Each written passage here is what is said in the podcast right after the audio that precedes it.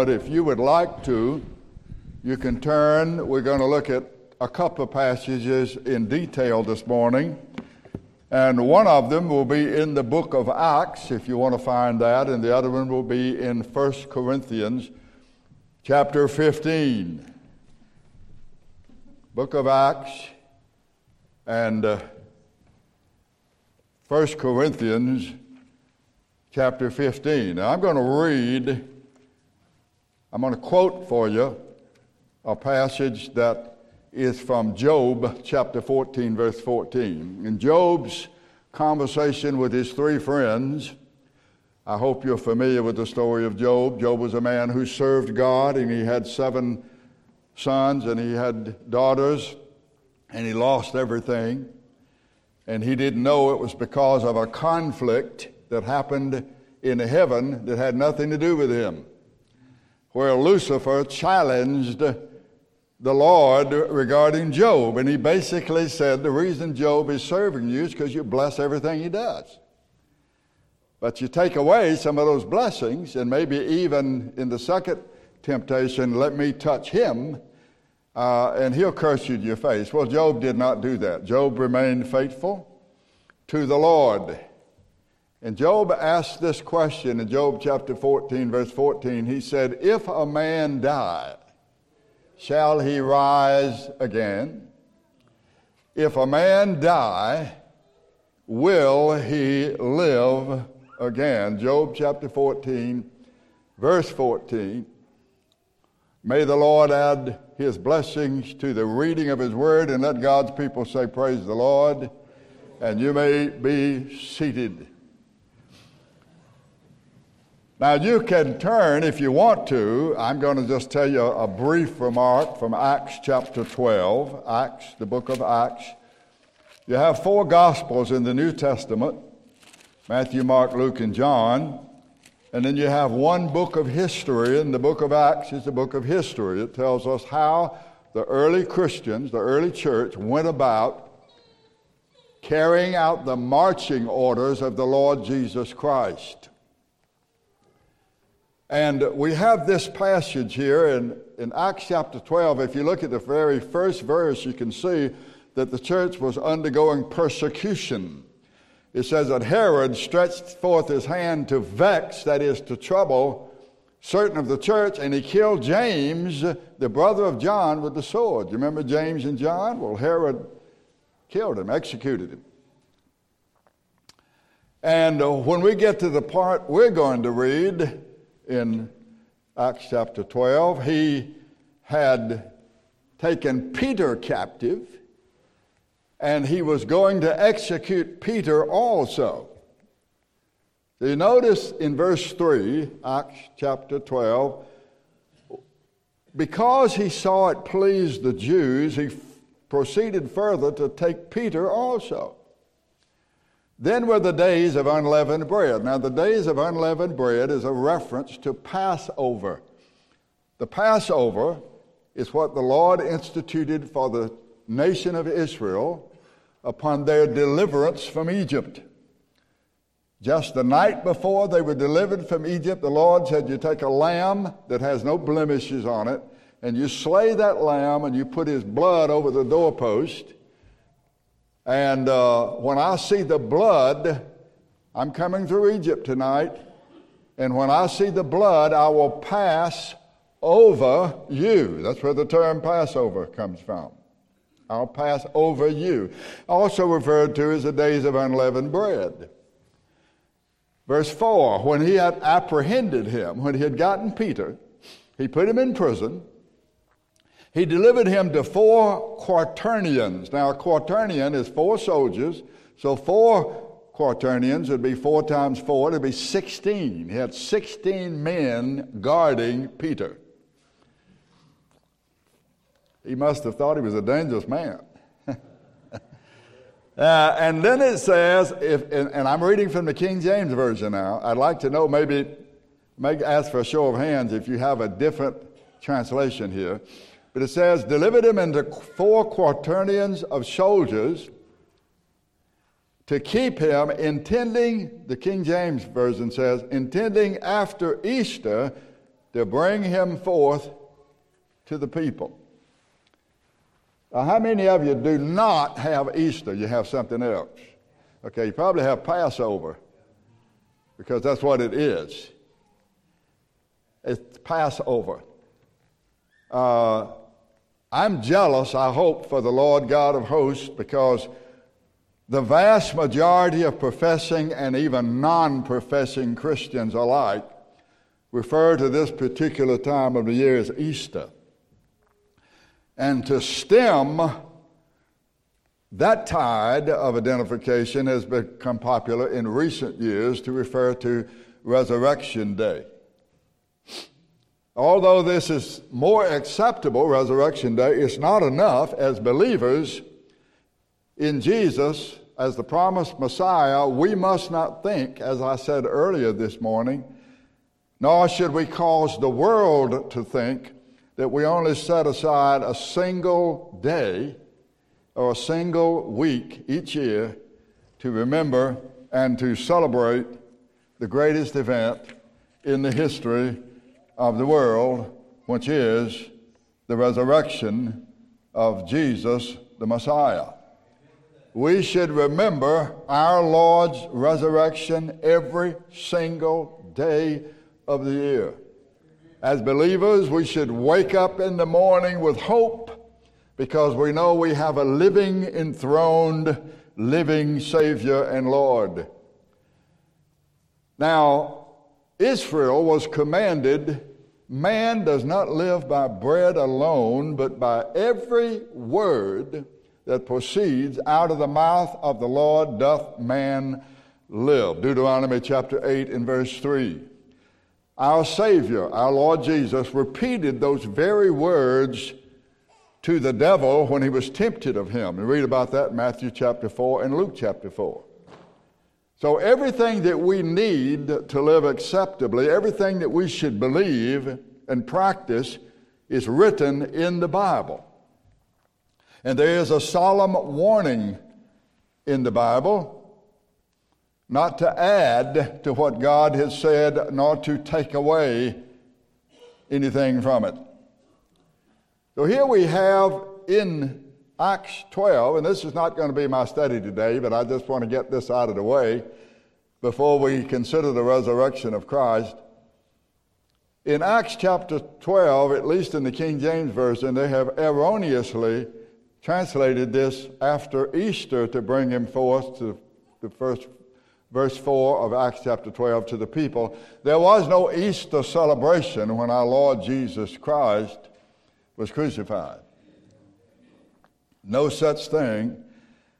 The word here is pascha. It is the word, it is of Aramaic origin, and it is translated 29 times in the Bible. And 28 times is translated Passover. That is translated here Easter. Why? Because the King James Version by the 1600s, it was translated in 1611, by the 1600s, they had begun to celebrate over from the Roman Catholic Church what we call Easter. And so King James said, I want that in the scripture. King James was a so called Protestant there had been a dividing between the Protestants and the Roman church, the Roman Catholic church, and he said, I want that in the scripture. So I could cite three testimonies here Dr. Matthew Henry, the International Standard Bible Encyclopedia, as well as the Greek and Hebrew scholar James Augustus Strong, all three of them agree that this word should be translated Passover. It, it was after Passover that he intended to arrest Peter and then to execute him. Of course, we know that Peter was delivered. So I ask again, what do we celebrate? We are celebrating the resurrection of Jesus the Messiah we are not celebrating anything else. In fact, the scriptures tell us in Colossians chapter 2 and verse 16 that Christians don't have to celebrate any kind of holy day. We've been delivered from all of that new moons and Sabbath days and all of these things in the Lord Jesus Christ. Our salvation does not consist in the bondage of the operation of days or seasons, or what we eat, or what we don't eat, or what we drink, or what we don't drink.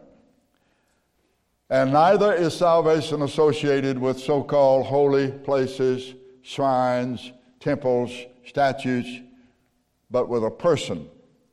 This is life eternal, that they know thee, the only true God, and Jesus Christ, whom thou hast sent.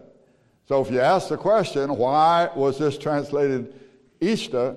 It's simply because by the 1600s, the Roman Catholic Church, and after them the Protestant Church, which was the Church of England, had instituted an extra biblical celebration, that is, a celebration that's not found in the Scripture, called Easter, and it has been with us ever since, though it is not found in the Bible. As I say, we're not bound to celebrate any holy days and all, we celebrate a person the person is Jesus, whom we believe to be the Messiah. Now, having said that, why don't you turn to 1 Corinthians chapter 15, and don't be embarrassed to look in the table of contents in your Bible, if you can find that, and find out what page uh, 1 Corinthians is on. And we're going to look at 1 Corinthians chapter 15. And I don't have anything new to add to, to today what I usually teach. Uh, every week we try to preach and teach the Lord Jesus Christ. Right now we're having a series of studies uh, on the life of Joseph from the Old Testament. And we can see the Lord Jesus Christ in Joseph. So I invite those of you who are visiting with us today to come back and learn about the life of Joseph. We're having a good series of studies from the book of Genesis about Joseph, and in Joseph, we can see the gospel of our Lord Jesus Christ.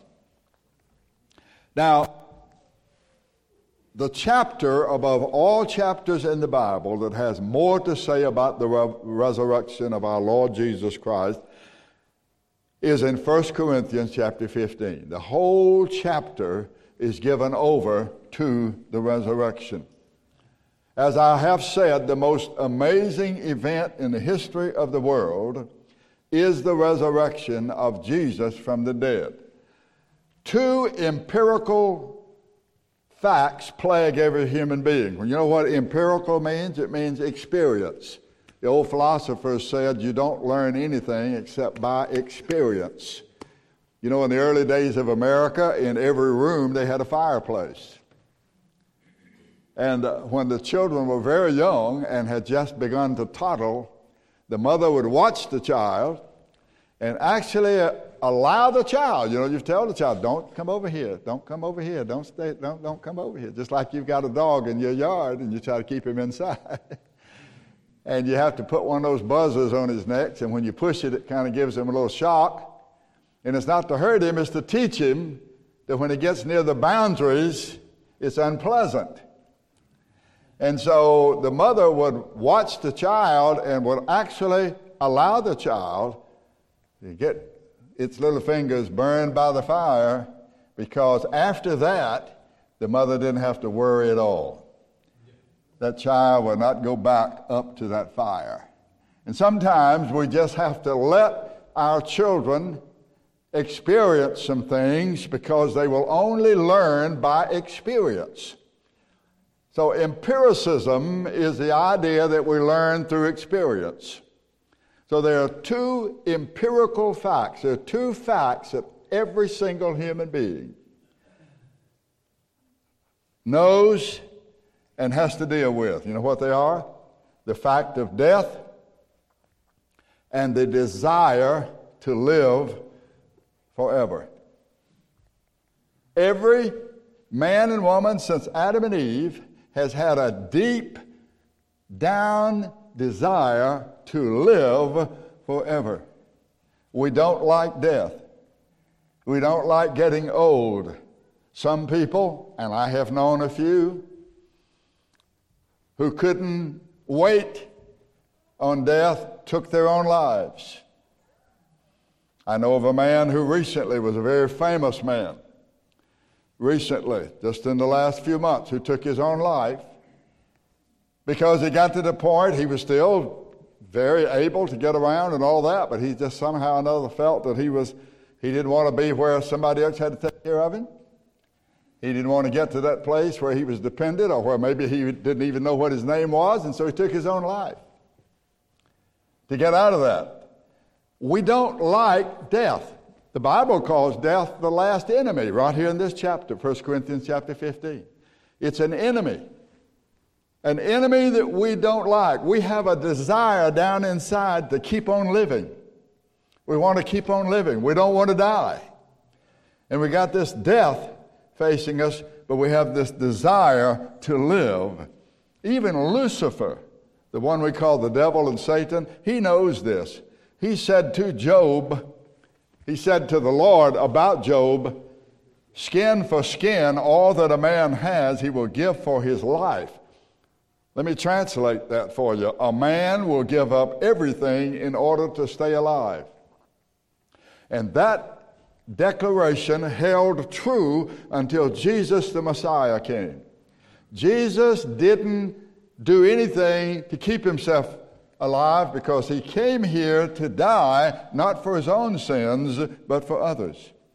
He came to give his life so that all who trust him might have eternal life, the life that we so crave. That's what we crave. We crave to live forever. We don't like death. We want to keep on living. What happens when you keep on living? You call that everlasting life, or you call it eternal life. Listen to this.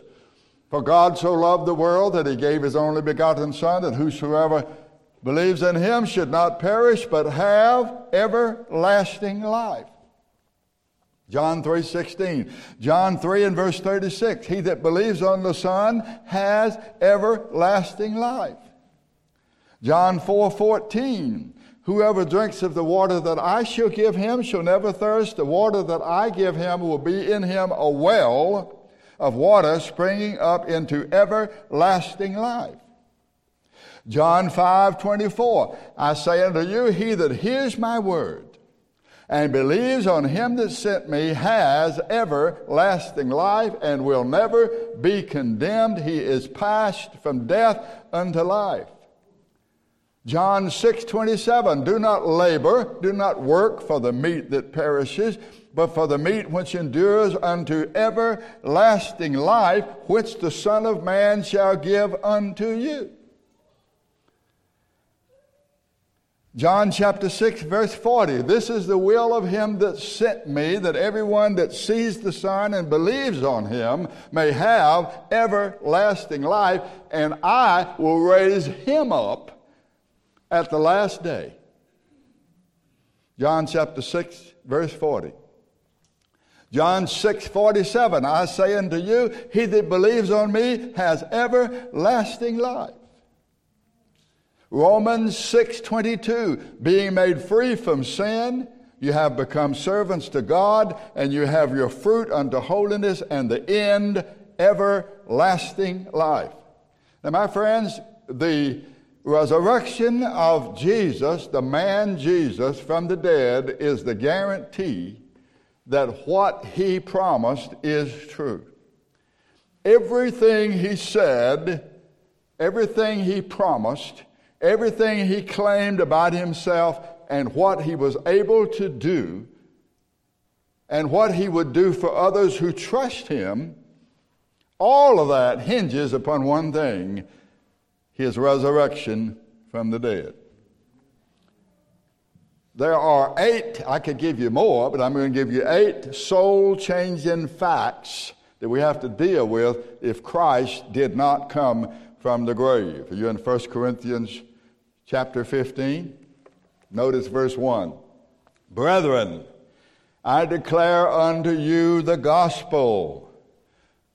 That word gospel there is a, a, Greek term that means good news. It is the word euangelion, and it means good tidings.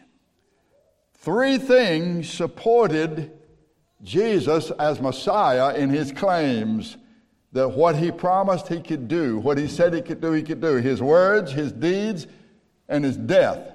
But his words and his deeds and his death stand upon the resurrection. And without the resurrection, we don't have any gospel. He said, I declare unto you the gospel. That's good news. Well, we don't have any gospel if we only have a dead Messiah. Number two, he says, We have nothing to declare. I declare unto you the gospel. I'm declaring it unto you. That comes from a word, gnorizo. It means to make known to you. But I don't have anything to make known to you if Jesus is dead. I can't make known to you one who saves, and there's no reason for you to be learning about him if he's dead. Thirdly, we have nothing to receive. Still in verse 1 Brethren, I declare unto you the gospel, which I preached unto you, which you also received. You have nothing to receive if Jesus is still in the grave. Nothing to accept. Nothing to really believe. Fourthly, we have nothing to stand upon. Still in verse 1, he says, What you received and wherein you stand. Those of you who are believers are taking your stand upon Jesus as your Savior. But if he did not come forth from the grave, you have nothing to stand upon. So go home and grin and bear it. Because there's very little you can do except the same old sixes and sevens for 50, 60, 70, 80, 90. I saw a lady yesterday on television. It was a park ranger retiring at 101. 101. But she has to pass out of this world. Even Lazarus, whom the Lord resurrected from the grave, he had to die again. So death is always there. And we don't have anything to stand on if Jesus didn't come forth from the grave. Now, look at verse 15, 1 Corinthians 15, verse 15. We are found false witnesses of God because we have testified that God raised up Christ, whom he raised not up, if the dead do not rise. We have said that the apostle says we've told everybody that Jesus rose from the dead, but if he didn't rise from the dead, not only is that a lie, but we're liars we're going to be held accountable to God for telling a lie about the Lord Jesus Christ. Then verses 16 and 17, he says, Our faith is vain. Look at verse 16 and 17.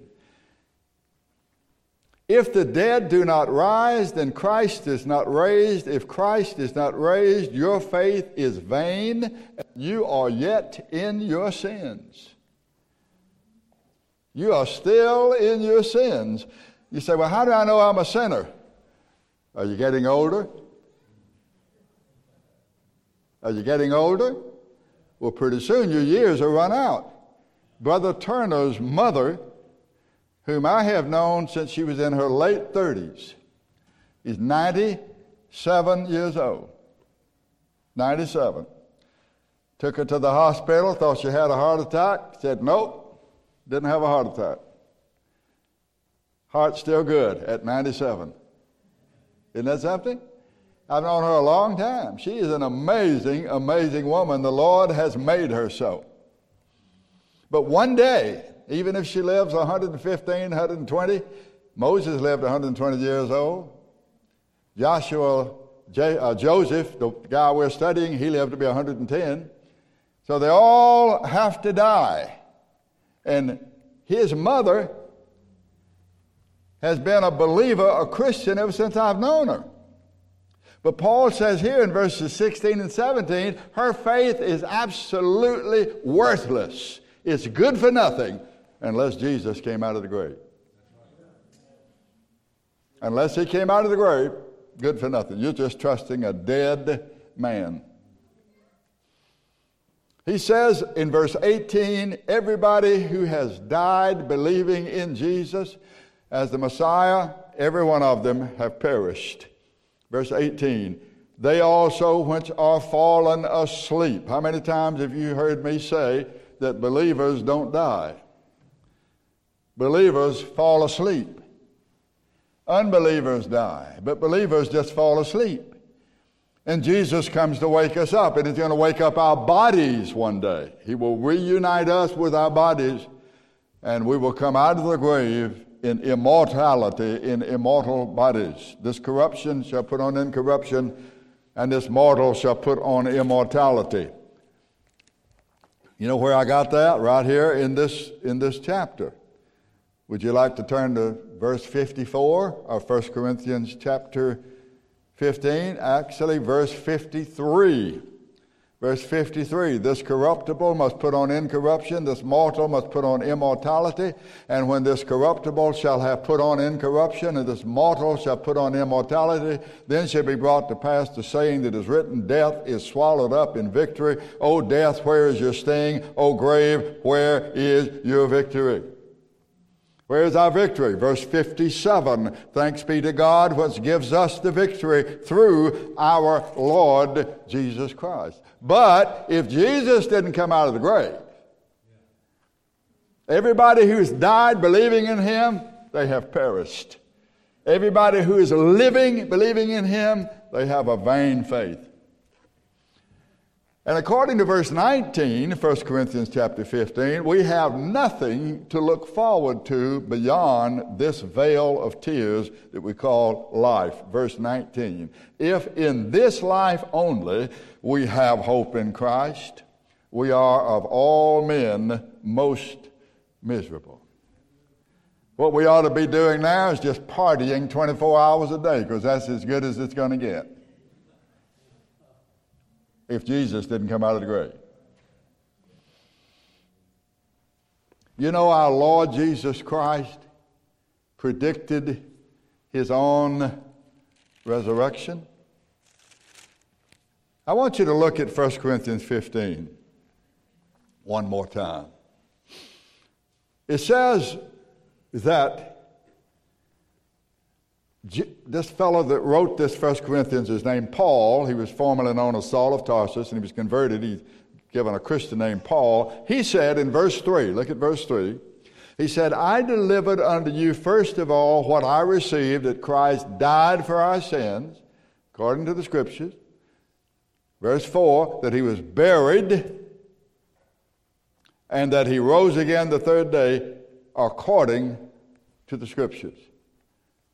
Now, when he wrote this letter of 1 Corinthians, there was only one set of scriptures, and that's what we call the Old Testament. Genesis 1 1 through the Malachi, the uh, 39 books of the Old Testament, that's all he had. He said that if you have eyes to see, you can see the resurrection of the Messiah in the Old Testament. You, you can see that. That's all Paul had. He's teaching from the Old Testament. He's teaching New Testament Christians from the Old Testament. Notice that the gospel has three parts of it. Three parts. Christ died for our sins. He was buried with our sins. He rose again the third day, which is the guarantee that he put our sins away.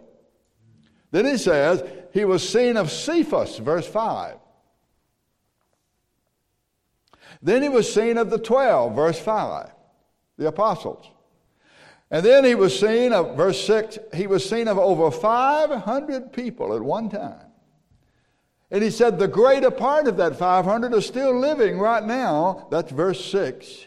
Some of them have fallen asleep, but the greater part of that 500 still living. Verse 7 After that, he was seen of James, then he was seen of all the apostles, and last of all, he was seen of me also as one born out of due time. All of these people would have to be lying about what they saw and what they experienced. There's more evidence for the resurrection of the Lord Jesus Christ than there is in the best criminal case ever tried in a court in America. I'll give you some of those proofs in just a moment. I want you to know this Jesus predicted his own resurrection. No man, no woman in all of history has predicted his or her death, much less a personal resurrection, but Jesus did. In John chapter 2, he said to those who questioned his identity, Destroy this temple, and I'll raise it up in three days. In Luke Gospel, chapter 9, he said, The Son of Man must suffer many things, and he must be rejected of the elders and the chief priests and the scribes, and he must be slain, but he will be raised the third day. That's Luke chapter 9, verse 22. Jesus compared himself to Jonah, Matthew chapter 12, verse 40. He said, As Jonah was three days and three nights in the whale's belly, so shall the Son of Man be three days and three nights in the heart of the earth. Matthew 12, 40. In Matthew 17, he said, The Son of Man shall be betrayed into the hands of men, and they shall kill him, but the third day he'll be raised again. Matthew 17, verses 22 and 23. Going to Jerusalem, he took his disciples aside and said unto them in Matthew chapter 20, beginning at verse 18, We're going up to Jerusalem. And the Son of Man will be betrayed unto the chief priests and to the scribes and they will condemn him to death, and they will deliver him to the Gentiles, that's the Romans, to mock him and to scourge him and to crucify him, but the third day he will rise again. And you don't know of anybody in history that's ever predicted their own death, much less their resurrection. There are four, four reasons that I'm going to briefly touch on why the resurrection is vital. First of all, is it is evidentially important. That is, it presents evidence that the death of Jesus was not merely a common death, but his death was a substitutionary death. He was dying for someone else. But the resurrection is the proof of the atoning character of the death of Christ. It is a proof that he is God in the flesh. It is a proof of his divine exaltation. As it says in Romans chapter 1 verse 4, he was declared to be the Son of God with power according to the Spirit of holiness by the resurrection from the dead. All that means is if he were a sinner like I am and you are, he would have to stay dead. But the fact that he was resurrected shows that he had no sin. He overcame death because he was sinless. You see, it, it, wasn't just the death of Jesus. Suppose Jesus had stubbed his toe and fell off of a mountain and died. He has to die in a certain way. He has to die on a cross. And by the way, when the Old Testament prophets predicted that the Messiah would die on a cross, the method of crucifixion was not even in existence. It was later, hundreds of years later, invented by the Romans a most cruel kind of death. It was reserved for the lowest of the low. It was, it was, it was, it was reserved for, to make a spectacle of people, to humiliate people. Jesus died as our substitute.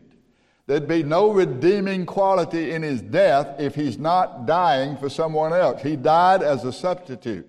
He did not die for his own sins, he died for the sins of his people.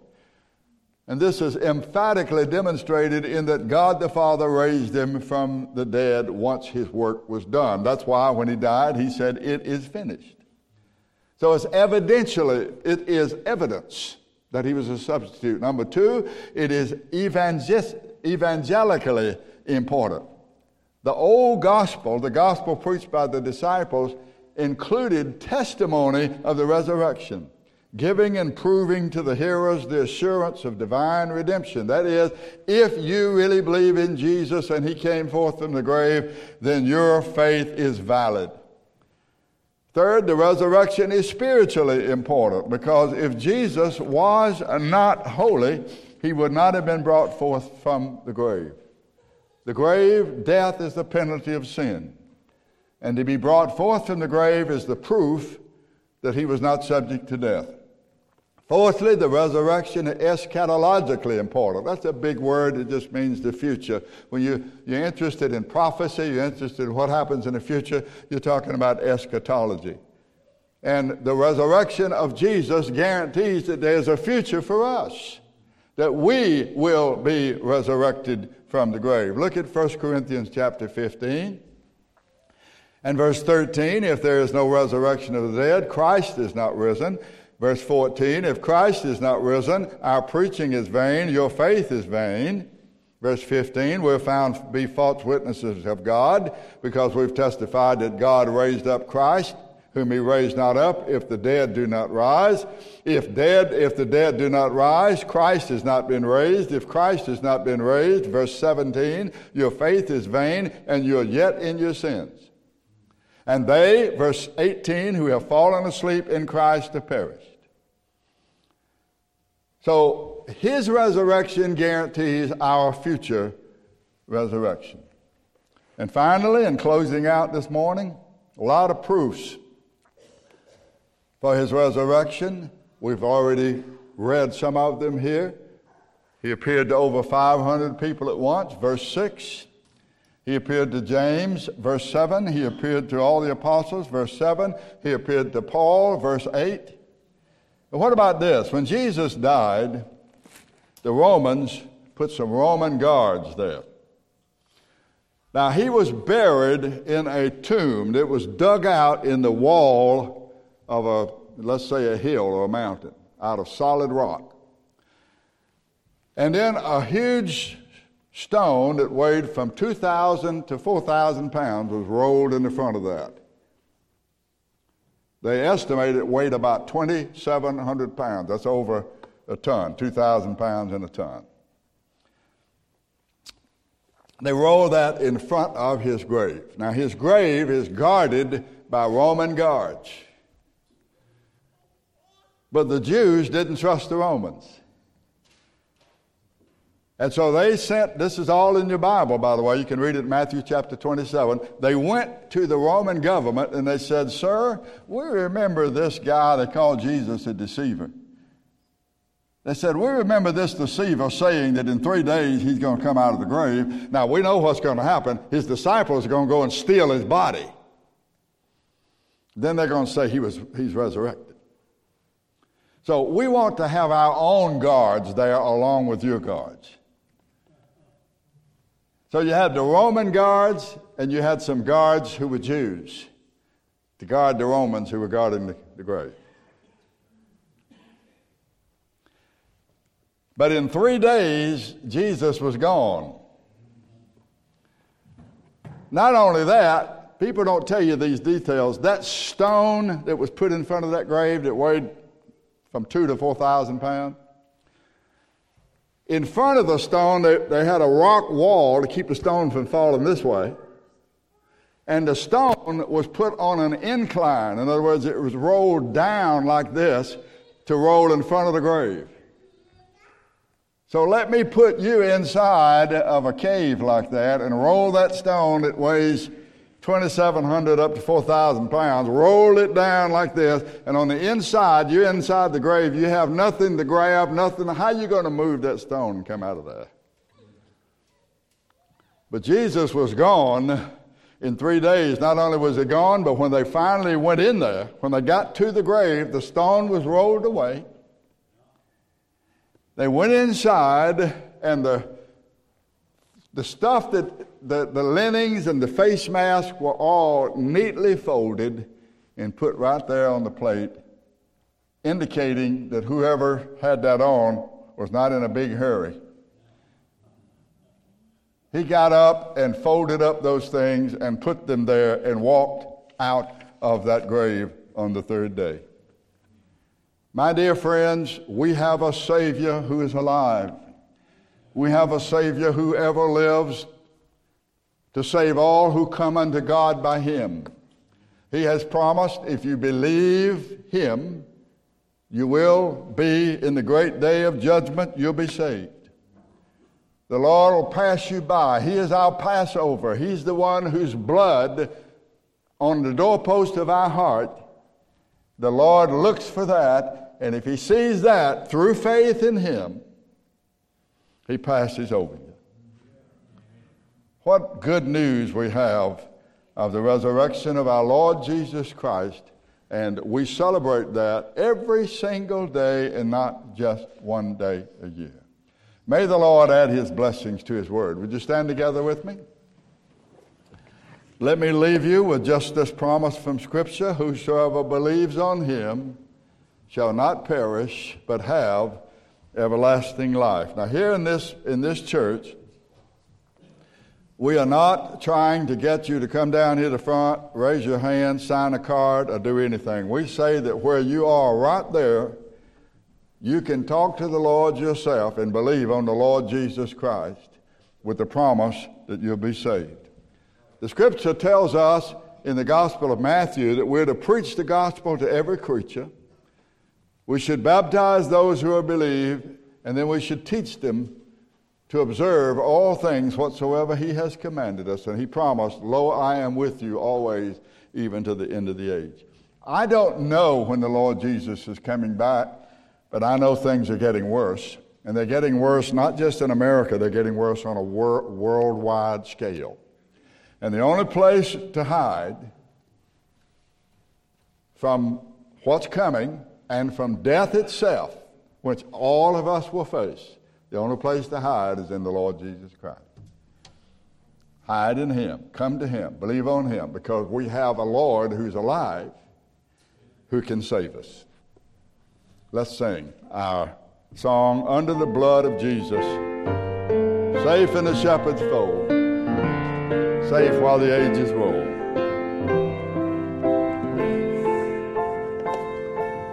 Under the blood of Jesus, safe in the shepherd's fold. Under the blood of Jesus, safe while the ages roll. I'm saved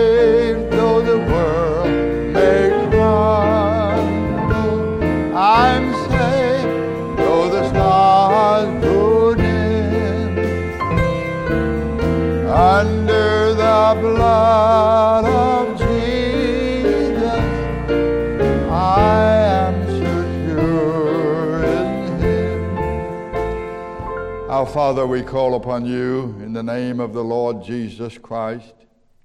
We rejoice today because we have a living Savior, one who ever lives to make intercession for all who come unto thee by him.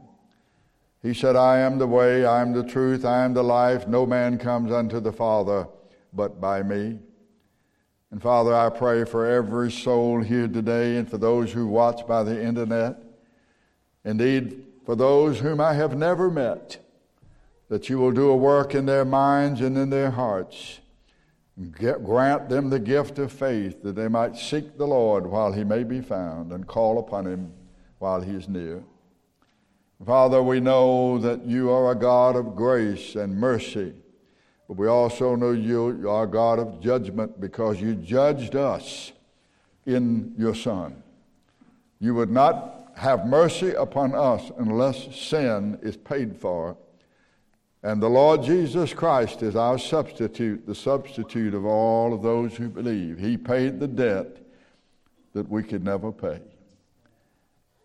We owed a debt we couldn't pay. He paid a debt he didn't owe. Father, we are so thankful we have a living Savior today. And I pray now that you'll bless your word, though it has been so weakly and feebly delivered. Power is not in the messenger, but the power is in the message. The power is in the word of God. Work in our hearts, work in this generation.